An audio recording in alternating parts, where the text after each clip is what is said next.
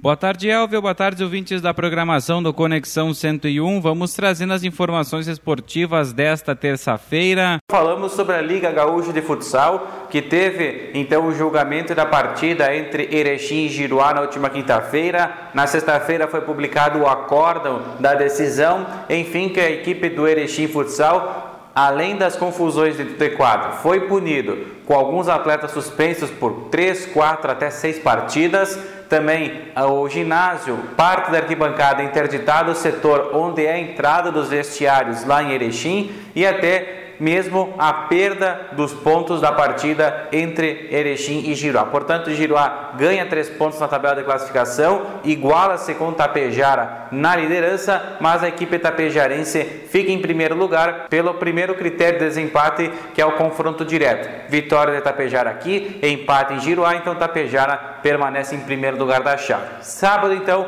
o confronto entre Tapejara e Erechim e também o confronto entre Giroá e Palmitinho definindo então quem ficará no primeiro e segundo lugares da chave e enfim então os semifinalistas da Conferência Oeste do Gauchão Série C de Futsal. Tapejara Esportivo vai transmitir e você acompanha tudo pelo 101.5 e também pela live no Facebook. Hoje à noite a seleção brasileira entra em campo, mais uma rodada das eliminatórias da Copa, das três rodadas que haverá nesse período de uma semana. Ainda na quinta-feira passada, o Brasil venceu a Colômbia pelo placar de 1 a 0, gols de Lucas Paquetá. E hoje, sem Neymar, enfrenta a Argentina, então, em Buenos Aires. Um jogo importante. O Brasil já está classificado e agora mesmo só para manter uma hegemonia de vitórias para cima da Argentina na questão de eliminatórias. Vai ser uma revanche do Brasil contra a Argentina do que foi a Copa América deste ano. A ACBF de Carlos Barbosa eliminou o Atlântico de Erechim num clássico gaúcho nas quartas de final da Liga Nacional de Futsal.